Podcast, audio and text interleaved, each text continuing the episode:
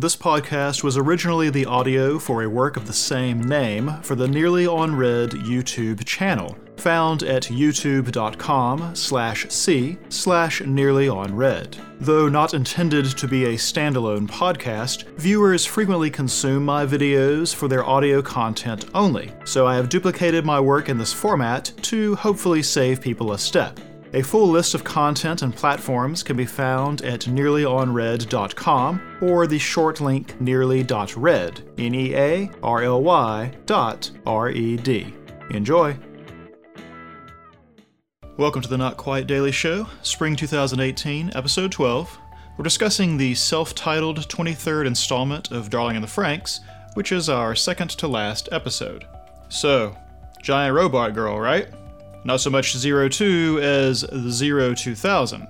I feel like there was probably much scratching of heads during that moment in the greater anime community. Not you guys, though, right? I mean, we've been talking about the importance of transformation as a theme lately, um, especially the emphasis in the past few episodes.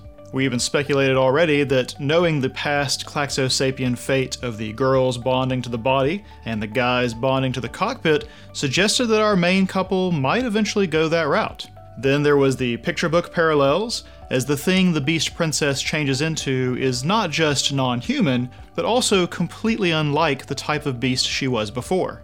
It was just this that prompted me to speculate she might be Strelizia in truth when episode 21 suggested that she might have died. Finally, we also talked about the Grand Cradle inside Star Entity as being both womb like and pistil like, and along with its name of Cradle, it strongly suggested that something new would be born of the encounter. This episode was probably the final disappointment for people who believed the show was about robots fighting monsters, and then apparently also aliens. Um, that has always just been the background. Even in this episode, with a massive spaceship and robot shootout, the actual battles of consequence are between our two sets of couples, as they attempt to exercise their right to self determination. This is a showdown of our fate versus desire theme, showcasing the differences between a fate one is subject to and a fate chosen for oneself, and even when one gets a rare chance to reconsider that fate. I do think this episode suffers by comparison with the excellence of episode 22, and introducing so many new elements this late in a series is often disorienting for an audience. Um, in this respect, there is also some wisdom to putting the most surprising element into this episode rather than the next one. With a week to adjust to the idea of the Zero 2000, the finale will not be derailed by the audience being caught off guard. Now, her changed form is surprising. It's not exactly what I would have guessed, um, but I had guessed that it would be something. And a lot about the choice is consistent with our existing patterns and world building, uh, and Zero Two's own characterization. How she chooses to be represented is the culmination of her long internal battle, a struggle between how she sees herself as opposed to the image that she wants to present. She has resisted accepting that she is actually Klaxosapien, that she is not human and never will be.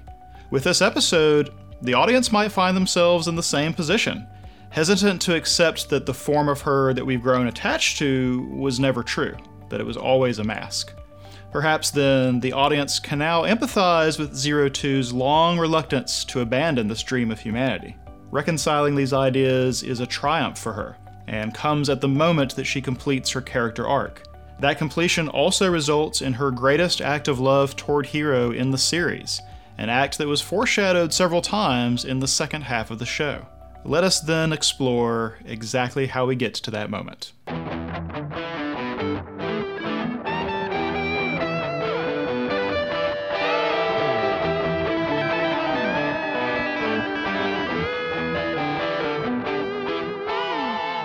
So, as we first assumed, Kokoro and Mitsuru's story is going to play out in tandem to the giant battle in space, and Kokoro takes over narrating duties to reflect this. Everyone else is focused on what will surely be their last battle, yet she is preoccupied by her situation and Mitsuru's decision to stay. We get to see the part they skipped on us, with Mitsuru informing Hiro he was going to stay behind. Like we talked about last time, the importance of having and making your own choice was a prominent theme throughout last episode. Hiro calls it correctly, rhetorically asking Mitsuru if he has chosen this battlefield. In the present, though, Kokoro doesn't understand. She is troubled that Mitsuru has stayed and tells him he could have found another partner. Mitsuru indicates that he wanted to stay, that it is his responsibility to see this through. Now, this isn't true. He wants to stay for her, to be with her, to get to know more about her. But at this point in their battle, it's not something that he can cop to. So he uses the excuse of responsibility, and that is exactly what she focuses on. She questions whether it is his responsibility when he doesn't remember anything. Uh, she rejects this excuse of his, basically, telling him that he has no responsibility, that she has no expectations from him. If Mitsuru wants to close the distance between them, making it something impersonal like responsibility is not going to do the trick. As I mentioned, fate versus desire is all over this episode, and this is the first instance. Staying with Kokoro because he's the father of her child is a type of fate, a predetermined course for his actions that at this point is beyond his control. Yet she rejects this for him. She doesn't want an attachment from a place of fate or responsibility. Their battle for this episode will be getting to a place where it is clearly desire that rules their choice. Her side of the coin is that she still feels bereft of purpose. Her fate to be a parasite has been ripped away from her. She will now struggle for a new purpose. But will it be a purpose that she is fated for, or one she chooses from her own place of desire? Finally, we see that Zero Two's body has indeed remained here on Earth. They never explain this, though since Kokoro appears to be the caretaker for her and her injuries, our guess about it being unsafe to take her might be close enough. Considering the eventual situation in space, it seems the prudent choice. After the credits, we join our fleet in space as the squad tries out their new fittings that will allow them to fight in three dimensions. I will say here at the outset that though the battle takes a fair amount of screen space this episode, we're going to deal with them in broad strokes only. Um, as I said in the intro, this has never been what the show is about, something that makes it a lot different from the many shows people have tried to compare it against. Um, and I'll talk more about that later on. We're just going to collect relevant or interesting details as we go along. First, there is simply the fact of the squad having fittings allowing them to fight in space at all. Uh, let's just note that the blasts of their propulsion are that red and blue together but unmixed, reinforcing that idea that we talked about last time. Then we see that Nana and Hachi are in fact going with them on this mission, staying aboard the mothership. They comment on the fittings for the Franxx and the provisions on the ship, and the idea that the Klaxosaurs really might have left all this for them. With the information we have at this point, this all seems pretty convenient, right? Like, that mothership would have had to have been waiting 60 million years, even if the provisions or whatever were added recently. And creating fittings for the humans' Franxx seems like the kind of thing they would not do. However, later on we will learn the real purpose of this mothership and the gate that waits above Mars. Combined with the number of Klaxosaurs that take the form of starships, we can assume that Klaxociety planned all along not just to defend themselves from VIRM, but to strike back. They never really brought their full force to bear against humanity for a very good reason. Humans aren't their real enemies. Thus, Hachi's statement here as they ponder the situation. That would mean humanity has been allowed to join the fight to defend Earth. Nana's questioning about whether they have the right echoes Futoshi's sentiments from last episode about using magma energy. Now that they know the real score between them and Klaxosaurs, those left realize that they were the pawns of aggressors, not a people defending themselves. Imagine finding out that you were almost complicit in genocide. I imagine some very confusing emotions would accompany that, yeah? Um, unfortunately, we can't slow down the narrative at this stage to show our group spend a little more time wrestling with this idea, but we do at least have these moments to remind us that the remaining humans are in kind of a weird place. Lastly, we see that Hiro and 9 Alpha are piloting together. As we suggested last time, the 9s and Zero Two being able to pilot is not about them being fertile, and is instead about them being genetically Klaxosapiens already. Thus, they can be pistil or stamen, thus, Hiro can pilot with one of them just as he does with Zero Two.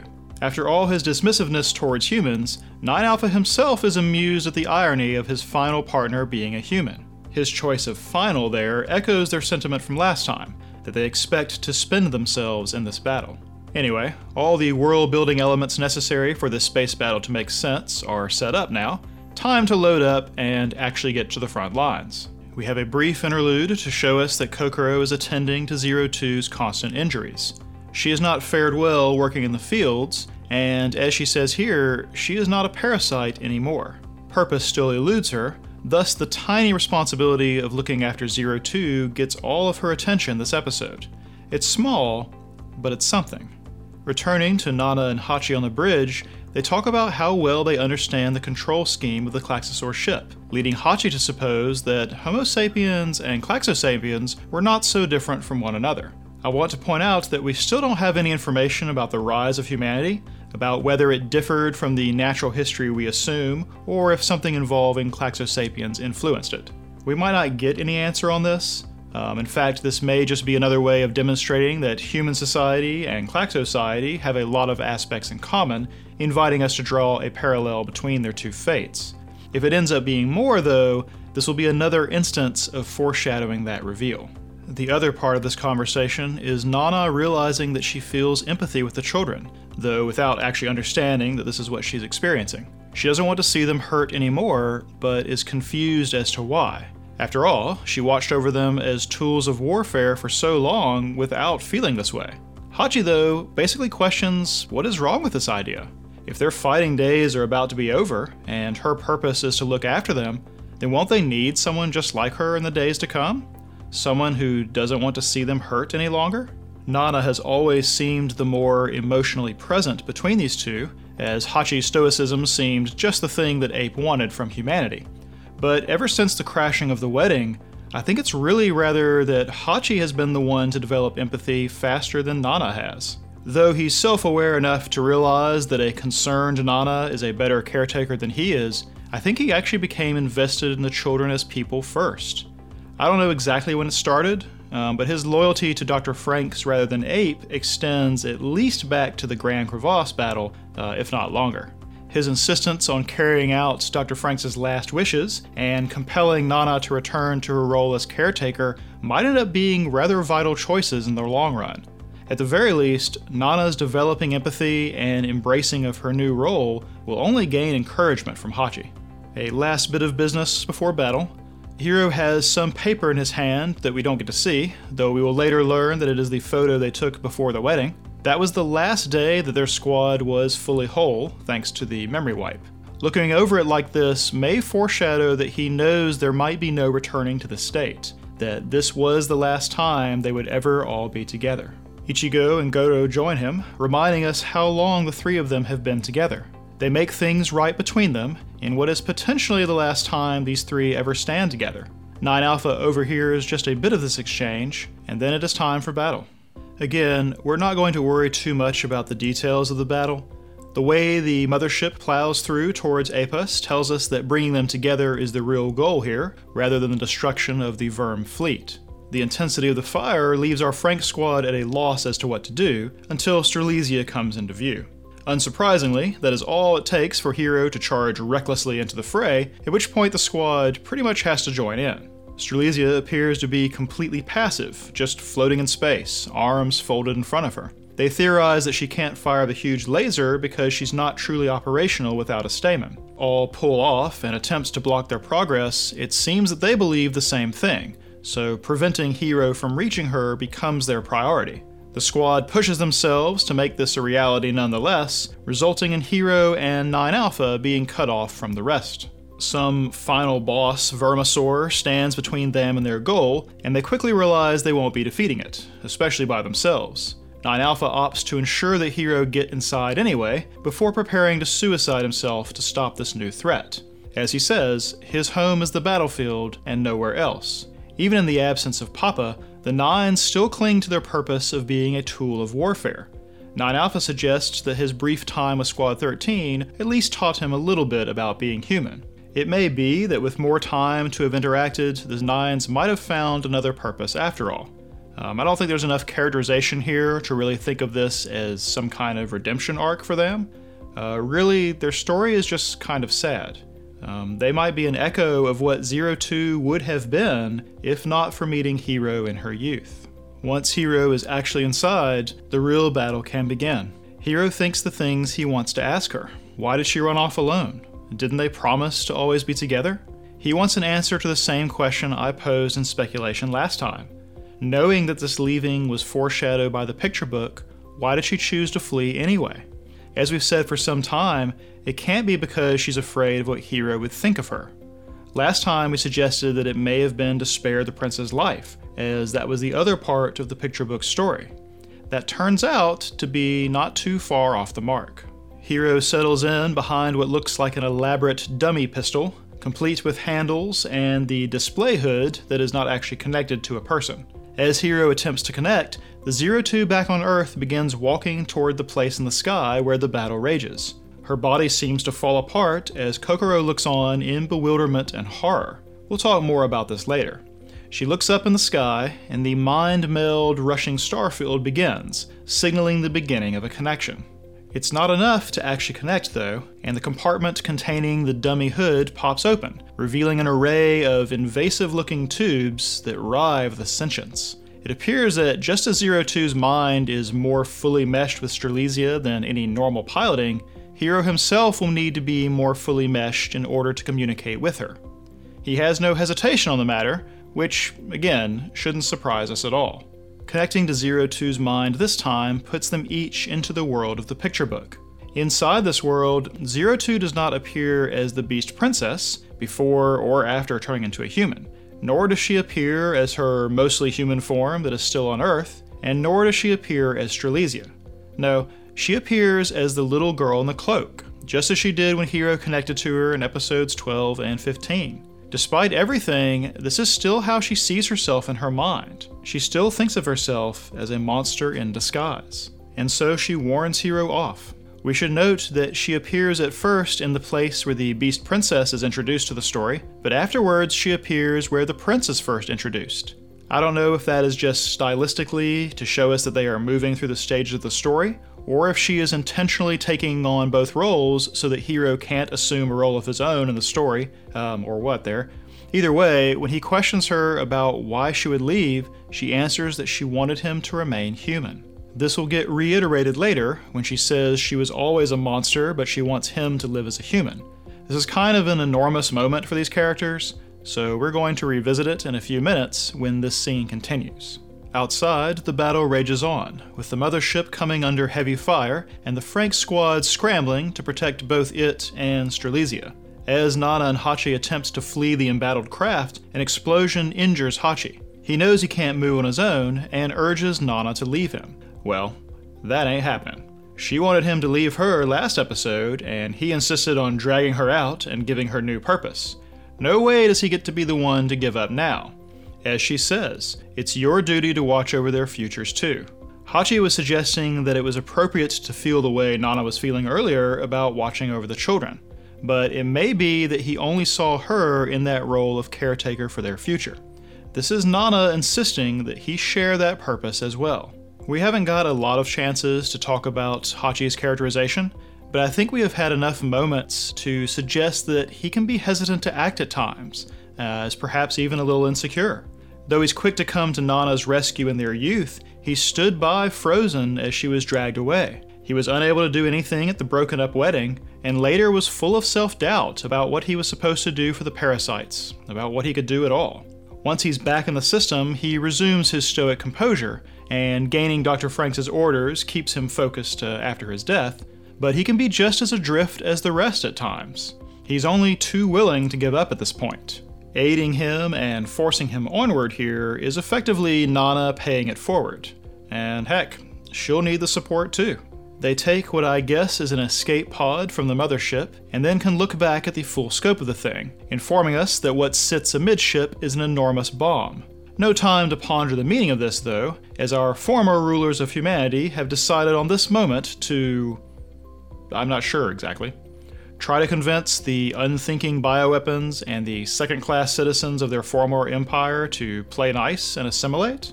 Whatever the reason, their profession of believing in equality for all, to the parasites and to the nines of all people, puts the lie to their whole ideology.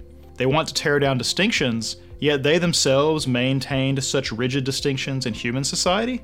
They will attain an endless and peaceful slumber, yet also somehow endless and relentless evolution?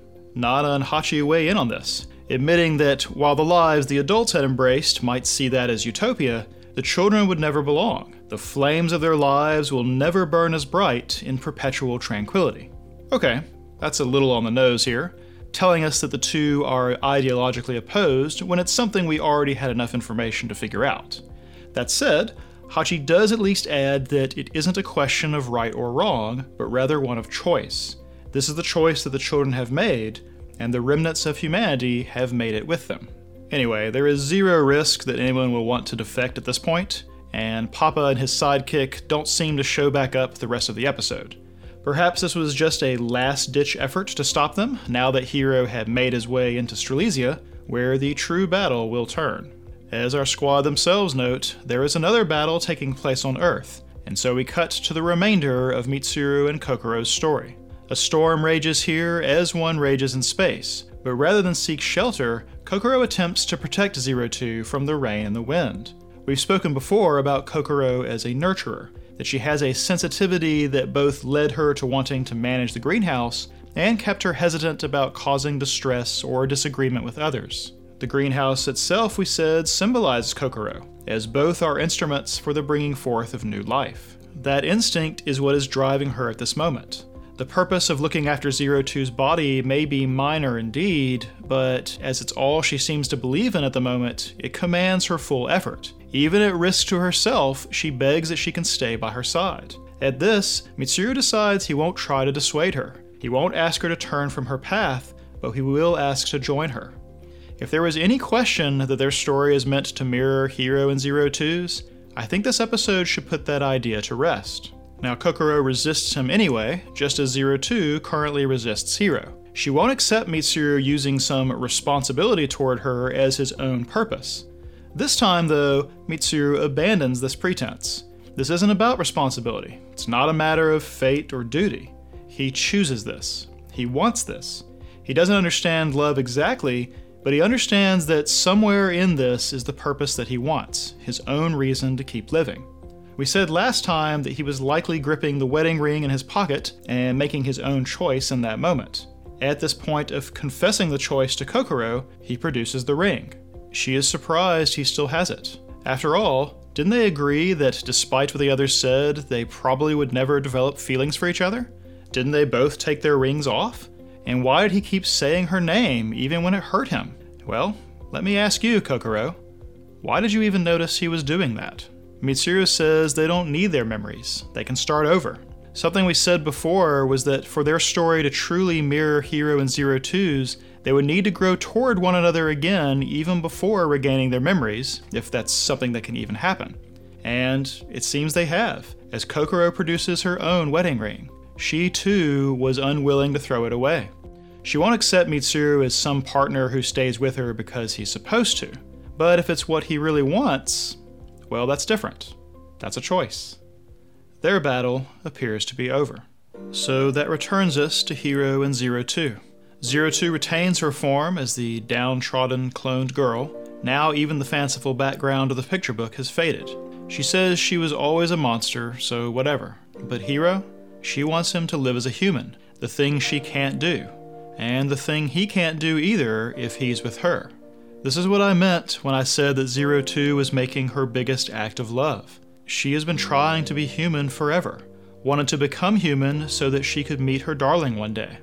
In episode 16, though, she admits that she understood nothing about what being human really meant. She eventually realized it wasn't about appearances at all, but rather the way they cry and laugh, and get mad, and try to live together as a group. Being exposed to Squad 13's behavior with one another, once she decided to see them as having value at all, it helped answer her own question about what it means to be human. She says that she realized this was the kind of humanity she wanted all along. She will make a similar statement in the following episode, when they are discussing Kokoro's revelation about babies. She admits that she is envious. It's not something her body can do. And she says it's wonderful. You're all wonderful. You have the ability to decide your futures with your own hearts. These sentiments are echoed by the princess in the book, when she talks about how wonderful humans are in spite of all the things they don't have. They are such weak and frail creatures, but they are so, so warm. You understand? Zero Two came to understand humanity and love it utterly, and yet she knows that she can never be one. And loving it, and knowing she can't really be it, she can't ask Hiro to abandon it. This is why she hesitates to agree when he professes happiness about growing his own horns, when he says, It's like I'm the same as you now. It's why she can't be honest with him about the dream she had of Star Entity reaching for her. And it's why she can't finish the picture book, or even really talk to him about it when they ride the elevator together. She has probably always known that she and Hiro cannot be together because she cannot really become a human. That was always a lie. They made a promise, sure, but a promise under false pretenses. Hiro believed they could be the same kind of thing, and she couldn't figure out how to tell him it wasn't true. How could she hold him to a promise like that once it was too late to choose a different fate? So she flees to save the prince's life, or rather, she flees to save his humanity. This dichotomy between Zero Two's wish and reality has kept her frozen in a sense. This is why the image Zero Two has of herself in her mind is still that little girl in the brown cloak. Thus, as she is traveling around in the book, she doesn't take on the role of the princess she drew, but stays herself. Her physical self persists on Earth because it's what she wanted to become, but was always a mask that she put on. This is why we see her doing things like shaving her horns and being appalled at him seeing her the way she was in episode 15. But I think it's also why, as soon as he connects to her, that body immediately takes damage or seems to rapidly disintegrate.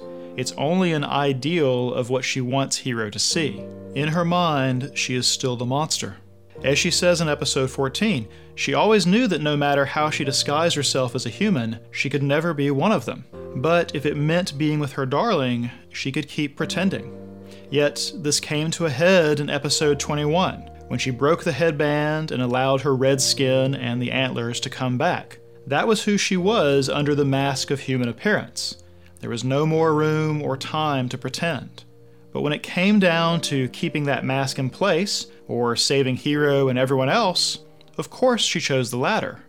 And then, having saved the world for the moment, but abandoned her pretense of humanity, she leaves with Apus and the knowledge that she can never be human. And this completes her character arc, I think. If you remember back in episode 14, I talked about how the primary flaws of the three main characters caused all of the chaos that happened. For Hiro, that flaw was his lack of confidence, something he slowly gained back after he and Zero Two reunited. For Zero Two, though, her flaw was a lack of empathy. But just as being with Zero Two helped Hiro overcome his flaw, being with Hiro has slowly turned Zero Two into someone capable of empathy. We saw this in her embracing of the squad, we saw it in her celebrating and then fighting on behalf of Mitsuru and Kokoro. We especially saw it when she forgave and thanked Dr. Franxx for his role in her life. Now, despite how much being with her darling means to her, how much of her life has been driven by the solitary goal, she is able to turn aside. She won't trick him or coerce him or pretend that it's anything else. Because realizing how much humanity means to her, she cannot expect him to abandon it. She won't even ask. Her journey to empathy is complete. But, just as Kokoro insisted Mitsuru leave her alone, yet still kept her ring, Zero Two secretly hopes that Hiro comes for her anyway, thus pausing there in space, thus leaving the picture book unfinished. And Hiro realizes this last part, calling her a liar when she says that she is fine by herself. Now, Zero Two appears in this mental world as the scared little girl, but Hiro, by contrast, appears as the version of the prince that he drew himself. We reiterated this last time as well, but way back when the picture book appeared, we suggested that the way to break the pattern of all these stories is for the princess to not be the only one undergoing transformation. If the prince sought out a deal of his own, tried to become the same thing as her, if he abandoned humanity to become a beast, then it might overturn their fate. It would rewrite the ending.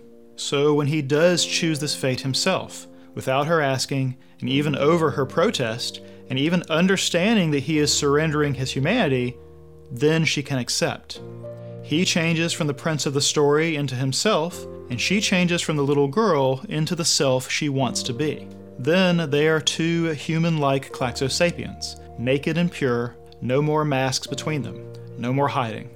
Hiro takes her hand in a manner that recalls the wedding of the picture book, and gives her his vow to never let her go. The Jian bird, which, as we've discussed, was originally a symbol for marriage, then takes flight and moves through the picture book landscape. And doing this, accepting his vow like this, she gets to achieve something of a perfect form. Klaxosapiens in truth, joined to the body of Strelizia Apus, and yet recalling the idealized version of her back on Earth. Thus, able to reconcile these two halves of herself, she has no more need for the shell she left behind, which Kokoro and Mitsuru observe turning to stone or to ash or to otherwise being abandoned. Thus, it is no accident that she looks like a bride there at their joining. Abandoning the mask on Earth, she can relax into her true form. Inside the cockpit, Hiro's horns are no longer subtle. His own transformation seems complete. This is basically their wedding, and when the warp gate opens between Mars's two moons, the path leading toward it strongly recalls the aisle that a bride walks down. The mothership bomb becomes her bouquet of flowers in this analogy, a symbol that we will dive into more fully in theme.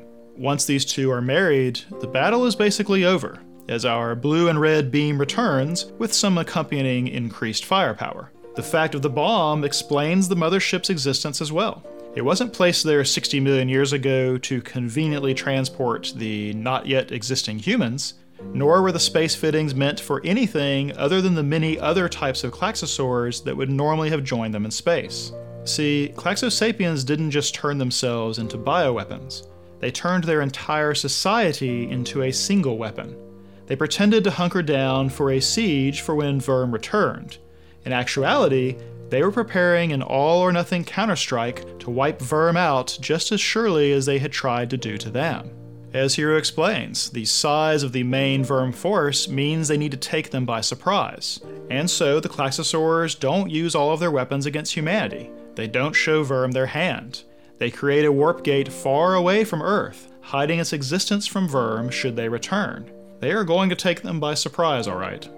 But it means that Hiro and Zero Two have to leave everyone behind. They don't answer when Goto asks if they'll come back.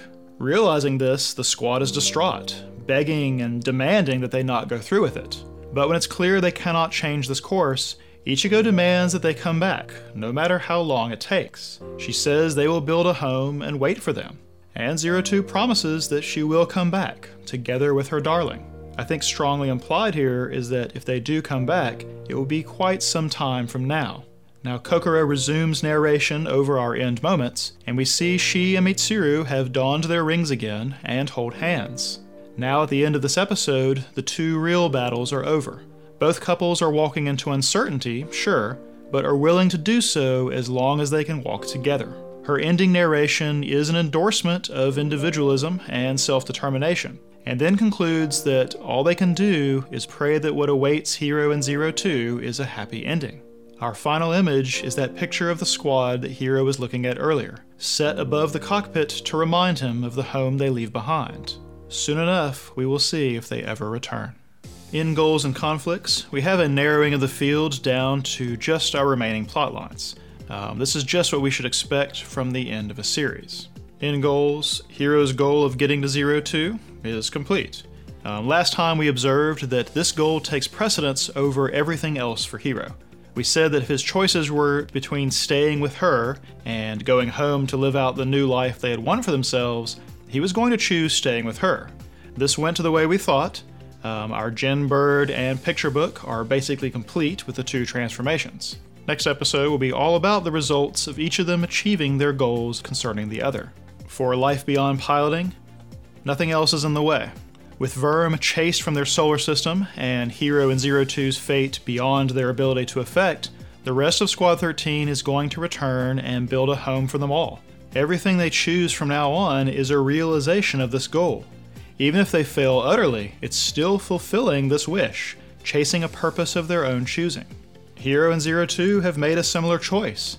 For the moment, it separates them, and perhaps it will always separate them. But it's exactly that bittersweet possibility that is contained in the freedom to choose and to choose differently. Lastly, a new goal for Hiro and Zero Two end the war. I will talk about this in speculation, but it's hard to guess what shape this end will take. Either way, it is the final mover of narrative. I don't doubt that it will be completed, uh, the question is, what form will that completion take? So, into conflicts then, uh, the Apus situation is now true Strelizia. This has gone from conflict over the fate of Zero Two to the realization of Zero Two and Hiro's long quest to be with one another forever. This one is resolved. The VIRM invasion, uh, the script is flipped. This becomes now an end to the war, one way or the other. It's time for the invaders to become the invaded. As I said, Clack Society apparently forged their entire people into a weapon toward this end. It was not enough to defend themselves when VIRM inevitably returned. No, they prepared to make VIRM the ones at risk of annihilation, erasing them and their ideology from the universe. Win, and all those concepts our squad values are safe individuality, self determination, social bonds. But lose, and it seems the only outcome is the eventual extinction of Earth and its inhabitants. So, we're really only going to talk about two themes today, and the first one is kind of an amalgamation of themes. Uh, this is the theme of death and rebirth, together with fertility, but focusing on an aspect common to both, which is creation and destruction. To illustrate this, let's talk a bit about the amazing symbol of the mothership bomb as a bouquet of flowers, especially in the context of being held by a metaphorical bride. I've mentioned several times about flowers in weddings as fertility symbols, that it's the reason brides traditionally carry flowers at all. Weddings are a ritual centered around the idea of rebirth and fertility and continuance. The ceremony represents not just a public proclamation that two people have decided to be mates, but the establishment of a legal entity meant to establish a family as a unit. There's a lot of gravitas to a wedding, hence the fanfare and emphasis they garner. Yes, I know a wedding is not required for these things to happen, but it's what the wedding itself represents. Traditionally, weddings are the first step in the cycle of humans reproducing, much like flowers are that first step for plant life cycle. After all, flowers are the sex parts of plants. They are nature's fan service. Um, I mean, not really, since fan service implies gratuitous, and reproduction is certainly not gratuitous, but the colors and variety and ostentatiousness of flowers are perhaps not strictly necessary. I mean, Humans can reproduce just fine without romance, or suggestive language or clothing, or dancing or dinners or flirting or anything of the sort, but hey, where's the fun in that? Combined in both of these examples, then, is the idea of the power of creation, of making something new. Flowers will lead to seeds and new plants, weddings will lead to children and a new family, birth and rebirth. But then the mothership is also an enormous bomb, in our post nuclear age, it's hard to imagine a more powerful symbol of destruction than a bomb. One might think perhaps that creation and destruction shouldn't be combined like this, that they should be on opposite sides. The squad and their embracing of fertility puts them on the side of creation, right? Which should put VIRM on the destruction side. Uh, and there are indeed stories where creation and destruction sit opposed to one another. But in our story, the two are actually together on the same side. Both creation and destruction are part of the natural cycle, that ever present death and rebirth. We talked last time about how there is a unifying idea in this series of the forces of transformation against the forces of stasis, that most of our other themes can be contained within that tension. Transformation encompasses creation and destruction both. It's not creation versus destruction, like some of our other patterns, like nature versus artifice. No, it's creation and destruction, just like death and rebirth. VIRM stopped reproduction and fertility in the adults, right? And that is stopping creation, right? But they also stopped death. They arrested the forces of change and sought to break free of the natural cycle. They are on the side of stasis, and that puts them against creation and destruction both. But that is not the way of nature, and so nature itself suffered and languished as a result. Thus, on Earth, the potential to sustain that creation, destruction, death, and rebirth cycle is almost completely spent. And so, our squad's journey to their own humanity and identity and future then becomes a quest to overturn this unnatural idea of stasis. In this way, their various quests for love become not an incidental sideshow during a rebellion, but the actual main driving force that allows VIRM's rule to be overturned. And yet, just like last episode, where the power to choose was not some automatic improvement with only good and easy results, the romantic subplots have not been portrayed as only a constructive, positive force. Our primary couples struggled through trials to be together and fighting off external and internal threats. Once each was successful, their stories became examples of creative power, literally in the sense of Mitsuru and Kokoro, and perhaps only figuratively in the as yet unknown outcome for Hiro and Zero Two. But we have constant heartbreak in our squad as well, don't we? Goro, Ichigo, Ikuno, Futoshi. Uh, there is a lot of destructive and disruptive outcomes to their freedom to love and pursue as they choose. We should understand that stasis is not being put up against the creative and positive aspects of love only, but also against its fallout, against its heartbreak and pain. The freedom to pursue love comes with consequence. Our series is not pretending that romance is purely a boon. All of the drama and love triangles and rejection in the show embody this idea of creation and destruction, of transformation, change. Thus, the amazing significance of a wedding bouquet that is also a bomb.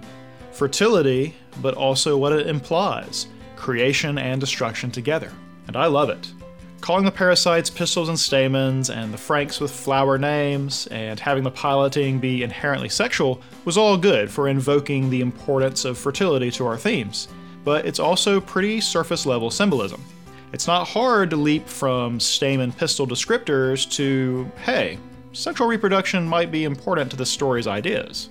But a giant bomb meant to put an end to an ancient threat that is also metaphorically a bouquet representing fertility as well? That's pretty inspired.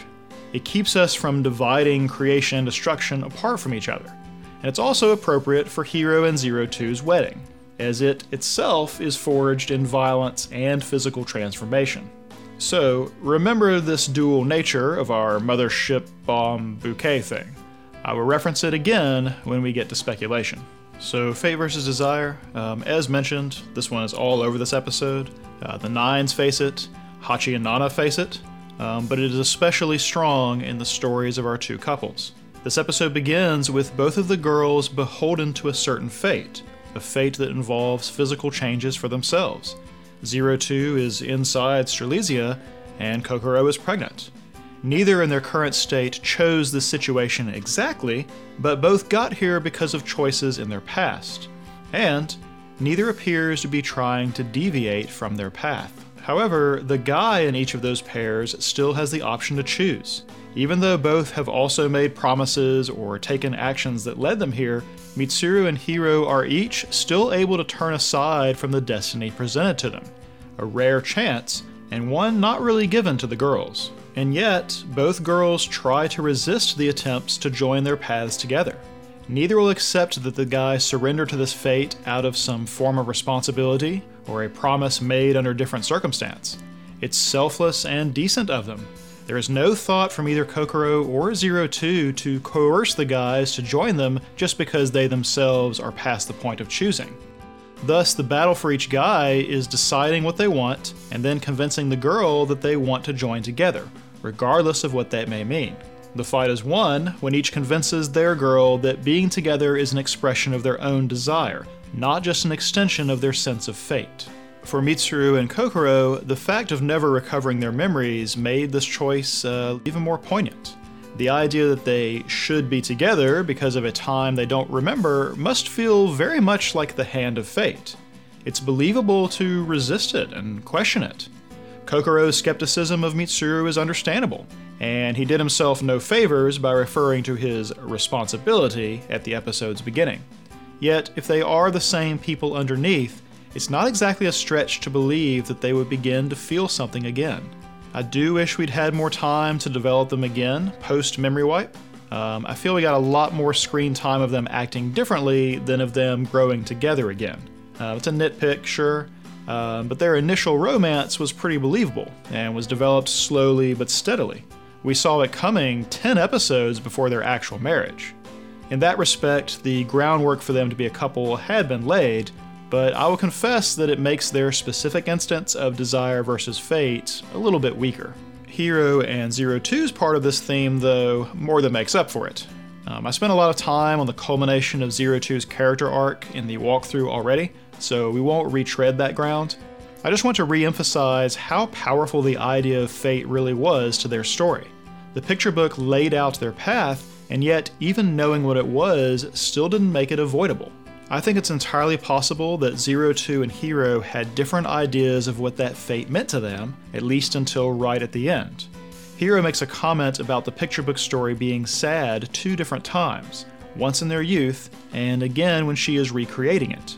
Young her knew how the story ended, with the princess having to leave the prince behind, yet she chose to bend her entire will toward becoming human anyway. The ending didn't frighten her away. She expands on this even further when she begins to recreate it in episode 16. Despite Hiro reiterating that the story is sad, she instead says that it was her first pretty thing, that she met Hiro and wanted to have something beautiful with him. She wasn't looking at the end and saying, How sad. She was looking at the whole story and saying, How beautiful. Between a lovely but tragic story or having no story at all, Zero Two chooses the former. She constructed her whole life around becoming that princess while expecting that it would end in sadness. She wanted it anyway. Maybe she even assumed she could have no other fate, that a fleeting life with her prince was the best she could aspire to. She wasn't going to ask for more. That is, until she got to really experience being human. The part immediately after this recreation scene we just referenced is her discussion of finding out what humanity really is. Only now can she understand the bitterness of that final page. Yet, this is the fate she chose when she pursued being human and being with Hiro. This is why I think she developed resistance to the idea of Hiro joining her. Not just because of resisting Hiro giving up his humanity, I mean, that is probably the bigger part of it, but because she fears she caught him up in her own fate. The very next episode, they will again be discussing the picture book when the subject of Hiro's horns comes up. Zero Two will theorize that it was because they rode together, or because he ingested her blood. And then she will say, regretfully, I've drastically altered your destiny, haven't I? It's one thing for her to choose this fate, knowing its heartbreaking end. To her, even if it ends sadly, it could still be beautiful, still be worthwhile. We might want to remember the sentiment of hers too, depending on how our next episode goes. Um, yet it is another thing to have caught Hiro in the story's wake. Once she sees her choices as either flee or change the prince forever, the expected fate of the picture book unfolds clearly before her, and the choice is not so strange, however sad. Zero Two, then, for most of the story, was accepting of this idea of fate. And after all, her own existence was only due to some future task, some destiny that she was reminded of probably her whole life. Fate is a normalized concept for her. Yet Hiro resisted, just as he resisted his situation in Garden, just as he resisted the picture book's inevitable conclusion. As he said to Dr. Franks after the squad rejected Papa, we'll decide our fate ourselves. Zero Two assumes the story will still play out the same. Yet, because of beginning to understand what all that means, what humanity is, what love is, she loses her peace with this ending. She doesn't want it to go this way. She was happy to choose a bitter end just to have a story she belonged to at all, but now she wants a different fate. She wants another end. She is hoping that Dr. Franks was right, that although fate is cruel more often than not, it can be quite powerless in the face of desire. When Hiro refuses to turn aside, refuses to live out the story of the prince, then she can finally release this acceptance of her fate. She can accept her desire instead. See, Hiro never cared about her being human. He was never put off by her true nature. She always struggled to believe this. Yet when he is willing to surrender his own humanity to be with her, then she can believe. And doing so doesn't just transform her, and it doesn't just transform Hiro. It transforms that last picture book page. So, that brings us to our last speculation. What do we think a finale will look like for this series? There are a lot of thematic patterns that will be looking for their final argument, there is an entire alien civilization to be confronted, and an entire other civilization that needs to start rebuilding, perhaps even two. Yet, somewhere in all that, what we really care about is the fate of a dozen characters we've come to worry over and root for. I assume we can think of our finale as two halves. These might not be literal halves, but two primary situations we expect to be resolved. The first of these to talk about is actually the resolution I expect to happen second. Um, that is the last thing that happens in the series, and that is the resolution of what happens on Earth. I have supposed for some time that our finale will involve a time skip of some variety, a denouement or epilogue in which we get a peek into the future for our characters and for humanity. Um, I especially believe this because I think the birth of Kokoro's child, uh, or children, is something too important to leave as a hypothetical future. After the way Ichigo sent Hiro and Zero Two off at the end, I am even more inclined to believe that we will visit Earth again, but in a future state. How far off, I don't really know. Um, the following spring is about the earliest I think is likely. Much like Kokoro's childbirth, the imagery of Earth in springtime is probably too thematically significant to pass up. How far into the future will largely depend on how the other half goes, Hiro and Zero Two's resolution. I fully expect Ichigo and the squad to make good on their goal of making a home for them all.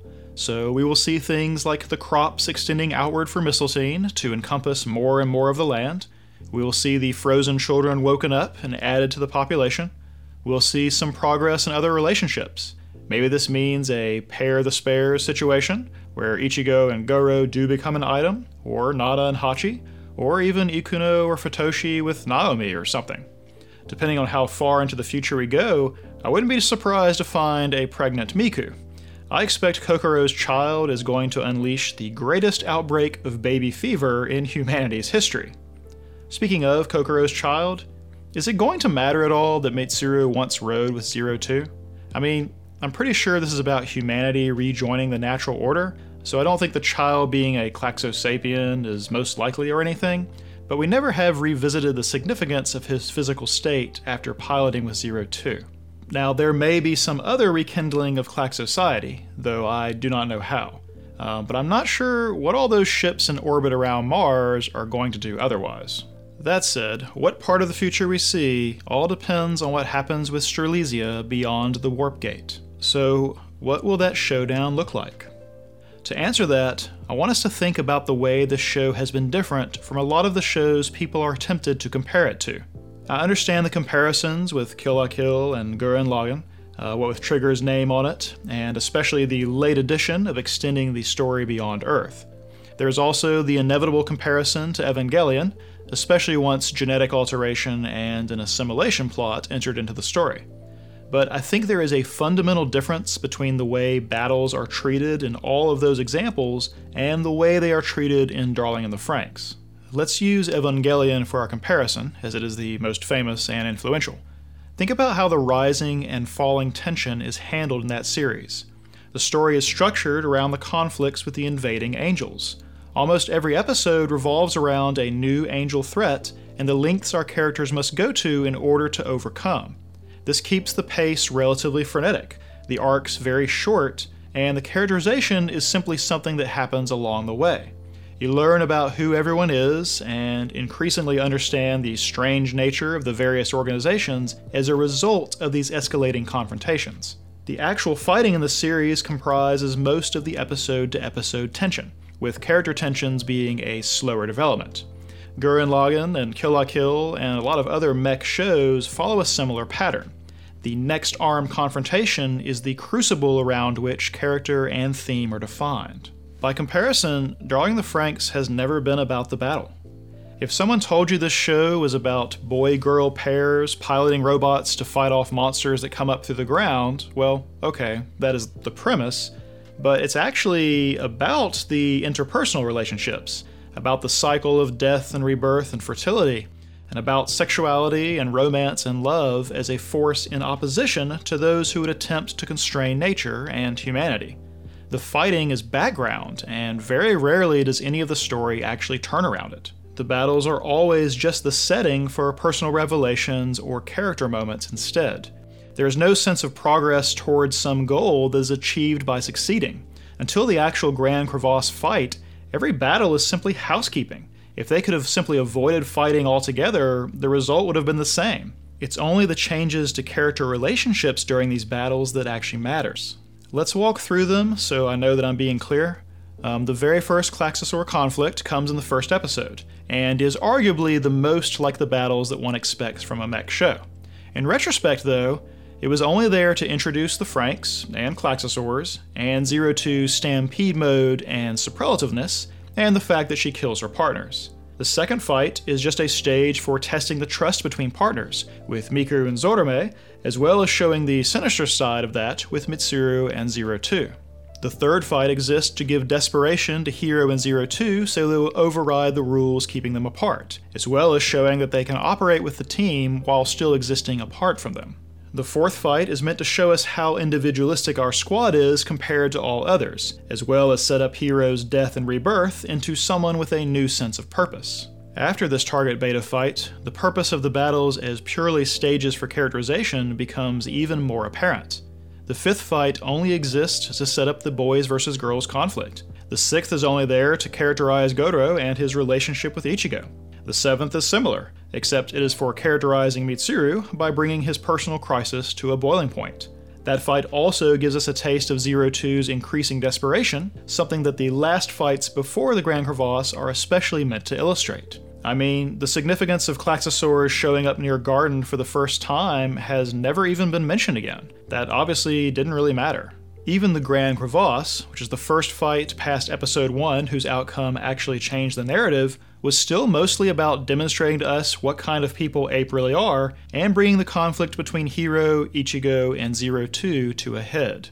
Now, the taking of Star Entity and the Princess and the reveal of VIRM and all that is the exception to all this. That was both progress from the previous battle and a giant shift in the narrative direction of the series. Those two episodes were much more like what typically comprise a mecha show, especially the examples that we've talked about. Yet it is the exception here. Even this episode, with a giant showdown in space, is just setting. This is no more perfectly illustrated than by its conclusion.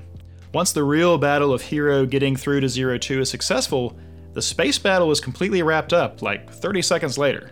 So, what am I saying? Well, in shows like Evangelion, the tension revolves around each new challenge and the lengths required to win the day. In Darling, though, the conflict in all of these encounters is less about the actual Klaxosaur battle, or whatever battle, and entirely about the human drama playing over it. The tension is not how will they win, but how will they change. Keeping all that in mind, what should we expect from true Strelizia wading into VIRM's homeland with a giant bomb in tow? Especially considering all we talked about with that bomb, that it may be creation and destruction together, a symbol of transformation against the stasis of VIRM. Doesn't it seem unlikely that we are walking into some enormous fight scene? Doesn't it also seem unlikely that they will simply detonate the bomb and blow all of VIRM away, possibly taking themselves with it? Sacrificing themselves for everyone else is not beyond reason. Um, that's not what I mean. But simply extinguishing all of VIRM with violence doesn't seem quite right to me anymore. At least without knowing more about VIRM. Now, I confess I do not have a good idea what the final episode will look like. A theoretical epilogue could take up the last 90 seconds or the last half of the show. But I do think there's a good chance we will get to peer behind the mask of VIRM some explanation of how they themselves began down this path. It may be then that the bomb is not so much about destroying them as destroying their ideology, reintroducing creation and destruction to their civilization. I don't know how I'm expecting that to work exactly, but thematically, that is a stronger triumph of transformation over stasis than merely eliminating their half of the conflict entirely. Whether that means forcing apart their hive mind or making them mortal again, or fertile again, or forced to take forms rather than being formless, uh, I don't really know. I, I hope to be surprised. I think Hringhorn is going to figure into the showdown in a way that VIRM doesn't expect. Um, being made of Klaxosaurs and its designation as the Lance of Life implies to me that it is probably more chaotic than VIRM is equipped to understand or control. If the Balder myth is going to show up finally, they would need to serve as the ship in which the unkillable are buried, brought low by a weapon made of mistletoe. That does suggest that Hero and Zero Two destroy VIRM in at least some respect. They have been the ones most strongly associated with mistletoe in the series, after all. But it may be the destruction that implies death and rebirth, rather than simple annihilation. I'm excited to see. So that is it then. Let us sit back, and see what our storytellers are made of.